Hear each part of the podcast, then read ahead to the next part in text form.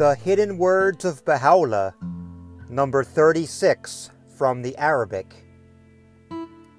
O Son of Man, rejoice in the gladness of thine heart, that thou mayest be worthy to meet me and to mirror forth my beauty.